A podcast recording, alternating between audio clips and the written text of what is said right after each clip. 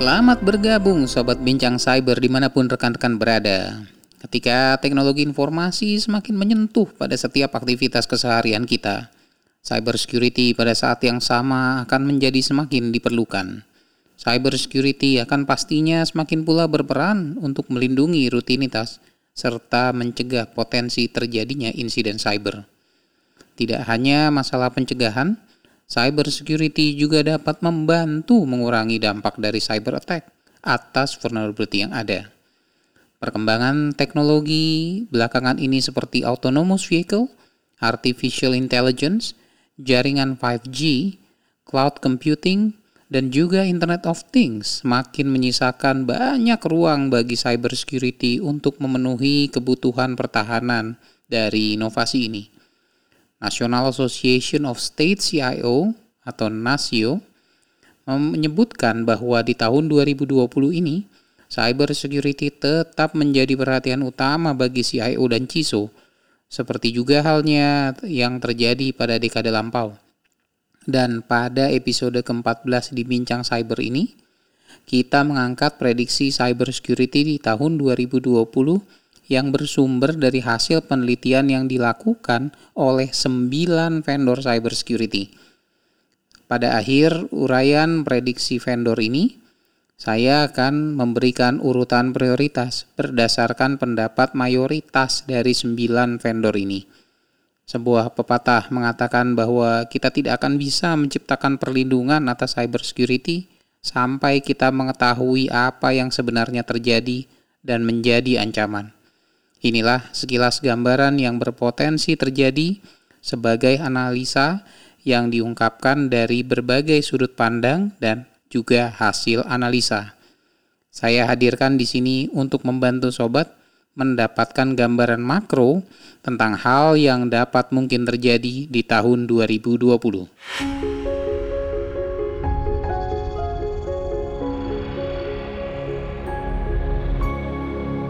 Dari 9 vendor, kita mulai dari vendor yang pertama.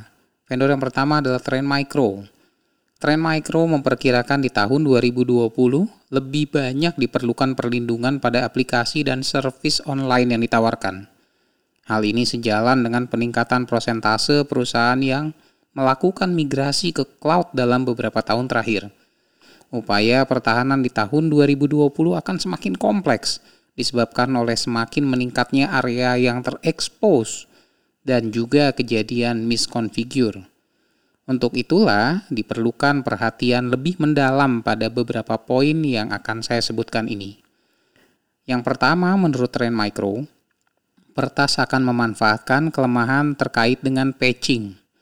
Window time dari sejak patching atas vulnerability diberitakan hingga actual instalasi patching pada perangkat akan sangat menjadi konsentrasi penyerangan. Ini adalah titik kelemahan. Di samping itu, tidak seluruhnya patching yang dikeluarkan oleh developer mampu memenuhi dan menutupi sepenuhnya vulnerability yang ada. Ada patching yang dirilis dengan sesegera mungkin, namun coding patching masih sangat prematur. Kedua poin inilah yang menjadikan fokus pertas untuk memanfaatkan kelemahan terkait patching. Yang kedua, menurut Trend Micro, Open banking dan mesin ATM akan menjadi target serangan malware. Varian malware seperti Cutlet Maker, Hello World, dan Winpot semakin sering diperjualbelikan di dark web. Sebagian varian malware bahkan berlomba untuk mendapatkan impact sebanyak mungkin untuk kemudian meningkatkan harga penjualan varian malware tersebut. Yang ketiga menurut Trend Micro, Bisnis email compromise di tahun 2020 akan diperkuat dengan deepfakes. Deepfakes adalah merupakan teknik penipuan melalui foto, video, dan juga audio yang mempergunakan teknologi artificial intelligence. Suara yang digenerate oleh AI atau disebut dengan voice spoofing kemudian meniru CEO sebuah eh, suara dari CEO sebuah perusahaan sehingga dapat membuat karyawan menjalankan perintah tanpa ada keraguan, seperti misalnya melakukan transfer uang. Hal ini menimpa CEO dari sebuah perusahaan Jerman pada bulan Maret 2019 yang lalu. Karyawan yang menerima perintah dari CEO kemudian melakukan transfer sebesar 243 ribu dolar kepada sebuah bank di Hungaria. Ini adalah insiden voice spoofing yang pertama terjadi yang memanfaatkan artificial intelligence. Yang keempat, menurut Trend Micro, peretas akan memanfaatkan celah yang wormable seperti yang ditemukan pada kasus Blue Keep pada tahun-tahun yang lalu. Dengan memanfaatkan attack vector melalui protokol Remote Desktop Protocol atau RDP dan juga SMB akan membantu mendistribusikan malware ke dalam perangkat internal perusahaan. Bahkan peretas tidak lagi memanfaatkan beberapa vulnerability yang ada, melainkan hanya perlu melakukan deserialisasi bugs dan attack code untuk menjangkau exposure yang lebih luas. Yang kelima, target penyerangan cyberkriminal kini sudah mulai merambah pada perangkat IoT yang terpasang pada rumah pribadi. Smart TV, kulkas, CCTV, dan bahkan Wi-Fi router yang kita miliki di tahun 2020 ini bisa berpotensi dibajak dan dijadikan untuk merekam aktivitas di rumah dan kemudian dijadikan alat untuk permintaan ransom kepada pemilik rumah. Hal ini dianggap sangat potensial karena rendahnya kesadaran pemilik rumah terhadap personal cyber security. Yang keenam menurut Trend Micro, peningkatan jumlah serangan terhadap cloud platform. Platform serverless perlu ekstra hati-hati dengan potensi misconfiguration dan injection code yang berasal dari pihak ketiga. Dalam hal container runtime seperti Docker, CRI-O, container, dan Runcy, juga orkestrator seperti Kubernetes dan Jenkins menjadi hal yang sangat penting untuk terus diperhatikan.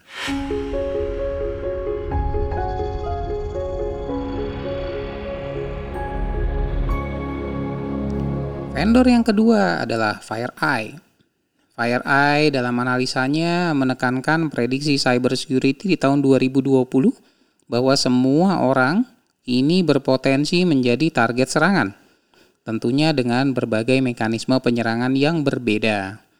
Teknik penyebaran ransomware juga akan terus mengalami peningkatan. Hal ini membuat proses deployment malware pada jaringan internal perusahaan akan semakin sulit untuk ditebak. Secara umum, FireEye dalam reportnya menyebutkan beberapa poin. Yang pertama, peningkatan penggunaan cloud akan memerlukan perubahan arsitektur cybersecurity. Yang kedua, skill gap untuk talent cybersecurity akan semakin besar, sehingga membutuhkan bukan hanya talent baru namun juga upskill atau peningkatan skill dari karyawan internal. Yang ketiga, malware akan semakin mengancam proses supply chain perusahaan dengan terus mengawasi kelemahan dalam prosesnya. Yang keempat, pentingnya perusahaan dan vendor untuk kembali menyusun kerjasama untuk merumuskan cybersecurity yang lebih baik. Yang kelima, peningkatan kecanggihan operasional cyberkriminal juga kondisi geopolitik yang semakin berpengaruh pada peningkatan intensitas cyber kriminal ini.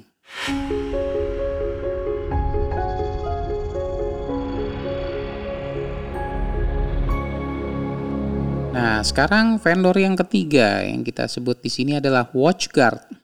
Melalui analisa yang tertuang dalam report yang berjudul A Simplified Approach to Staying Secure in 2020, WatchGuard menjelaskan beberapa prediksi cybersecurity di tahun 2020 yang secara umum memfokuskan pada potensi ancaman terkait pemilihan umum yang terjadi di beberapa negara, hingga peningkatan kecanggihan ransomware yang kini semakin mentargetkan infrastruktur cloud. Secara umum, prediksi ini tertuang dalam 6 poin yang akan saya bacakan berikut. Poin yang pertama, ransomware semakin mentargetkan infrastruktur cloud. Yang kedua, gap antara kebutuhan dan ketersediaan cybersecurity talent akan semakin besar. Yang ketiga, selama tahun 2020 diperkirakan sekitar 25% breach akan terjadi di luar perimeter. Yang keempat, peretas akan menemukan attack vector baru di network 5G atau Wi-Fi. Yang kelima, multi-factor authentication akan menjadi standar untuk perusahaan kelas menengah.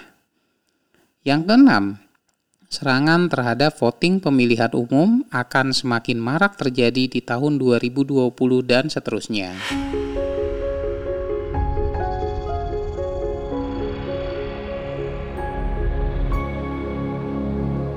Oke, kita lanjut sekarang vendor yang keempat. Vendor yang keempat adalah ForcePoint.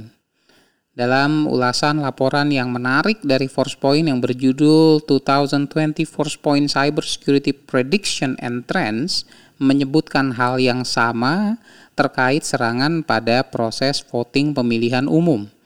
Namun ForcePoint memberikan bahasan yang lebih dalam terkait dengan deepfakes.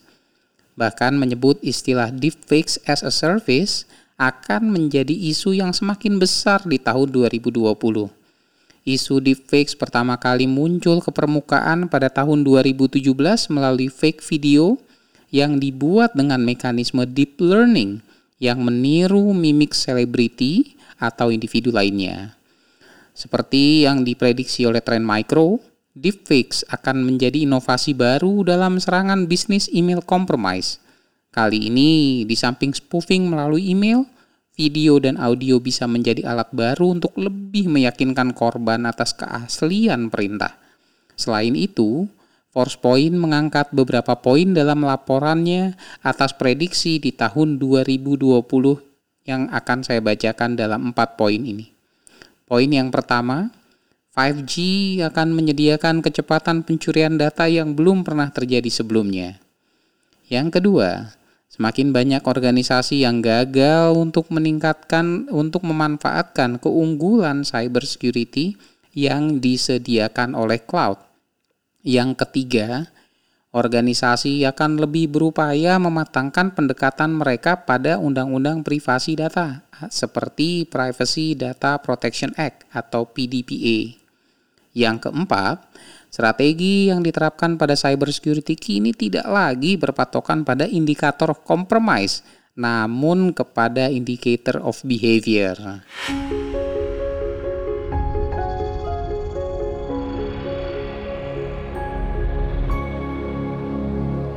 Vendor yang kelima dari sembilan vendor yang kita akan bahas pada episode ke-14 ini adalah McAfee.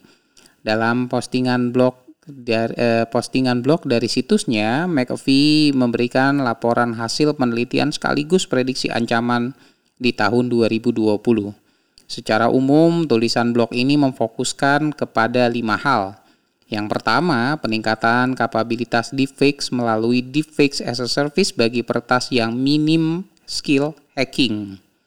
Kedua, deepfake semakin dipergunakan meretas autentikasi dengan biometrik, khususnya face recognition. Yang ketiga, serangan ransomware ini memanfaatkan two-stage campaign. Artinya, ransomware baru akan menginfeksi perangkat yang sudah terinfeksi dengan malware lain sebelumnya. Yang keempat, dalam peningkatan penggunaan infrastruktur di cloud, Kini API (Application Programming Interface) menjadi uh, the weakest link. Hal ini menjadikan konsentrasi pusat serangan di cloud akan bersumber dari vulnerability pada API. Yang kelima, peningkatan penerapan DevSecOps. Seiring dengan peningkatan penggunaan containerization, yang juga berpengaruh positif pada compliance, governance, dan termasuk dengan security.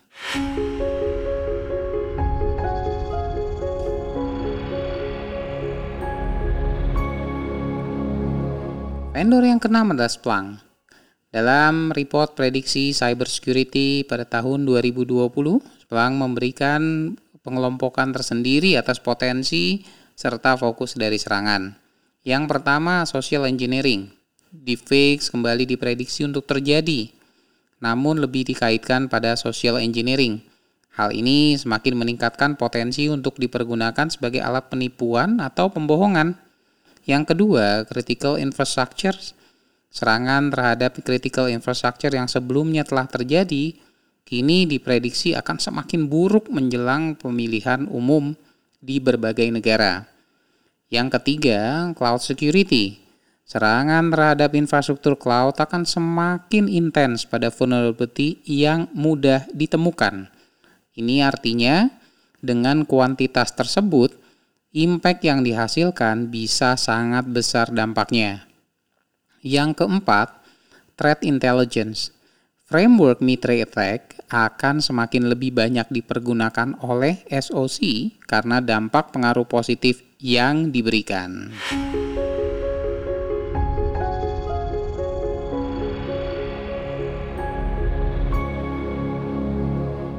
Oke, sekarang vendor yang ketujuh, yaitu Kaspersky Labs.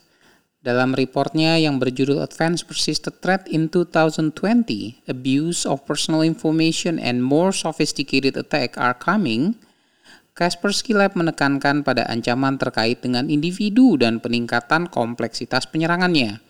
Secara umum, hal yang diprediksi oleh Kaspersky Lab terjadi di tahun 2020 adalah sebagai berikut. Yang pertama, penyalahgunaan informasi pribadi dari deepfakes hingga kebocoran DNA. Yang kedua, false flag attack. Artinya penipuan atribusi atas serangan malware akan dapat memberikan temuan hasil yang salah sehingga dapat menunjuk kepada orang lain sebagai penyebabnya. Sementara kreator asli dari malware tersebut akan terbebas dari jeratan. Hal ini menuntut peningkatan level keahlian peneliti malware untuk dapat memberikan identifikasi yang valid. Yang ketiga, ransomware akan lebih mentargetkan serangan pada niche atau individu tertentu.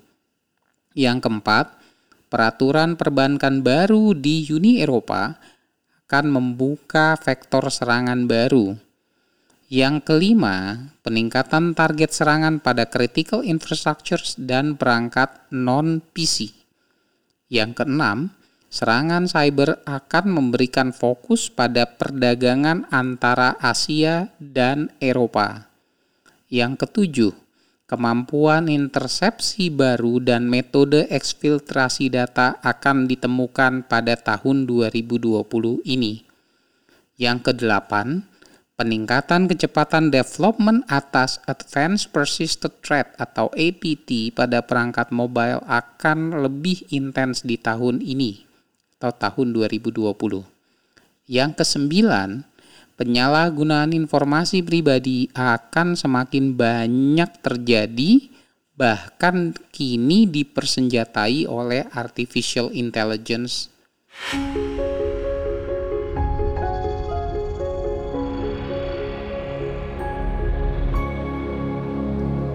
Oke, selanjutnya yang kedelapan adalah Sophos. Melalui eksekutif report dan prediksi fokus insiden pada tahun 2020, Sophos membagi fokus target serangan menjadi empat kelompok. Yang pertama adalah kelompok ransomware. Di sini dikutip peningkatan resiko dan dampak serangan ransomware akan semakin terjadi tahun 2020. Yang kedua menurut Sophos adalah mobile malware. Serangan varian malware seperti fleeceware akan semakin banyak terjadi. Bahkan aplikasi mobile ini dapat terdapat ya pada pusat download aplikasi atau e, Play Store misalnya pada perangkat tersebut. Yang ketiga, Target serangan yang memanfaatkan vulnerability atas service seperti RDP (Remote Desktop Protocol), khususnya pada perangkat fasilitas publik, akan semakin meningkat. Ransomware seperti WannaCry tidak akan sepenuhnya musnah dan mungkin saja akan berevolusi. Yang keempat, cloud security. Masalah utama yang terjadi pada cloud adalah adalah lebih banyak kepada misconfiguration Hal ini semakin banyak ditemukan pada tahun 2020 dan menjadi penyebab utama atas kebocoran data yang terjadi.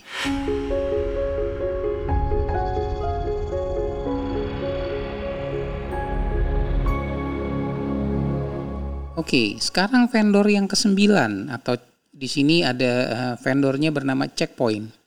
Melalui reportnya, Checkpoint memprediksi peningkatan variasi dan intensitas serangan yang secara umum dikelompokkan menjadi sebuah hal yang sebagai berikut. Yang pertama, perang dingin cyber. Ini menarik. Perang dingin cyber akan semakin intens terjadi antara kekuatan barat dan timur kita bisa lihat beberapa waktu belakangan ini ada insiden dari Iran misalnya. Bahkan diperkirakan ini berpotensi terjadi ke, terjadinya proxy war yang melibatkan negara-negara yang ukurannya jauh lebih kecil melalui sumbangan pendanaan dari salah satu blok sambil tentunya melakukan perluasan kekuasaan dari masing-masing blok tersebut. Yang kedua menurut checkpoint akan ada yang disebut dengan fake news 2.0 fake news versi 2 yang akan semakin meningkat khususnya menjelang pemilihan umum di Amerika Serikat pada tahun 2020 ini. Yang ketiga menurut Checkpoint, serangan cyber yang mentargetkan fasilitas publik dan critical infrastructures akan semakin meningkat. Yang keempat, serangan ransomware yang semakin mengkerucut pada target tertentu yang kelima, phishing akan mengalami evolusi sehingga berpotensi menyerang tidak hanya melalui email. Yang keenam, peningkatan varian jumlah mobile malware akan terus terjadi di tahun 2020.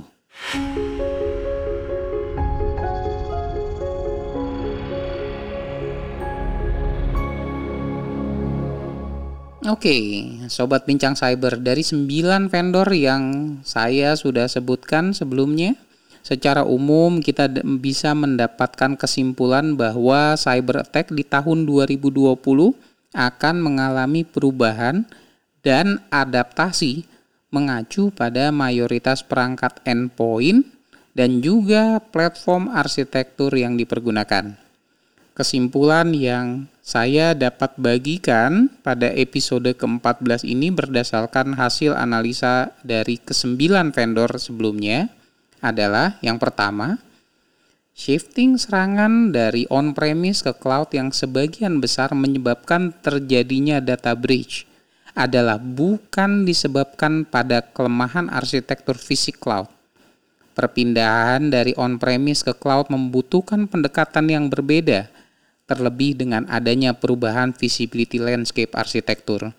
Tanpa itu, kesalahan atau mungkin penyebab dari kebocoran data adalah kepada misconfiguration atau kesalahan konfigurasi. Yang kedua, malware, khususnya secara spesifik adalah ransomware, akan semakin bersifat targeted. Artinya, serangannya kini sudah tidak berfokus kepada keseluruhan melainkan kepada niche tertentu atau bahkan mungkin individu tertentu. Teknik serangannya pun akan berpotensi memanfaatkan serangan malware sebelumnya atau two-stage attack. Seperti kasus malware Emotet yang sekarang ini kembali muncul ke permukaan dengan versi varian yang terbaru. Melalui beberapa laporan dalam bulan terakhir di akhir 2019 dan di awal 2020 ditemukan malware yang memiliki kapabilitas auto update. Mekanisme ini menyulitkan deteksi malware tersebut dikarenakan struktur dan footprint yang terus berubah berdasarkan update versi yang diterimanya. Ini menarik.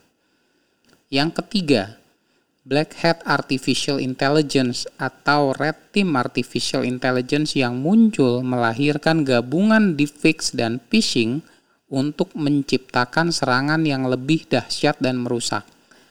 Artificial Intelligence akan sangat berperan dalam hal ini. Sehingga indikator of compromise yang kini sudah ada ditemukan harus dirubah atau diganti dengan indikator of behavior sebagai langkah pencegahan dengan melibatkan artificial intelligence. Perang antara AI melawan AI pastinya cepat atau lambat akan terjadi dan juga akan semakin intens. Ini yang perlu kita jaga. Yang keempat, serangan yang memanfaatkan API dan jaringan 5G akan semakin meningkat dan inovatif pada tahun 2020 Kedua hal ini berpotensi terjadi disebabkan infrastruktur software defined network atau SDN yang dipergunakan oleh 5G dapat berpotensi ditemukan celah keamanan yang mampu memberikan serangan dengan kecepatan yang sama dengan kecepatan mesin. Hal ini semakin meningkatkan probabilitas dan dampak atas serangan tersebut.